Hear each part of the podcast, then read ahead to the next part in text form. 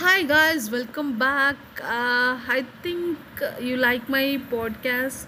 I hope uh, you feel good and you learn something from my podcast. I think so. Please listen my podcast definitely when you're free time. Okay, you will learn something from my podcast, friends. So guys, here I'm gonna tell you uh, which is Charlie Chaplin's one of the most important statements three statements which is very important. Three hot touching statements guys. Please listen. First thing nothing is important in this world not even our troubles. Troubles are coming and going okay? That's it.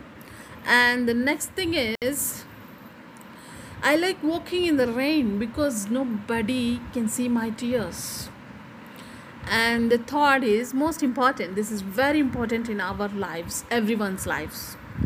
The most wasted day in life is the day in which we have not laughed so keep smiling friends. Always be smile always keep smiling on your face.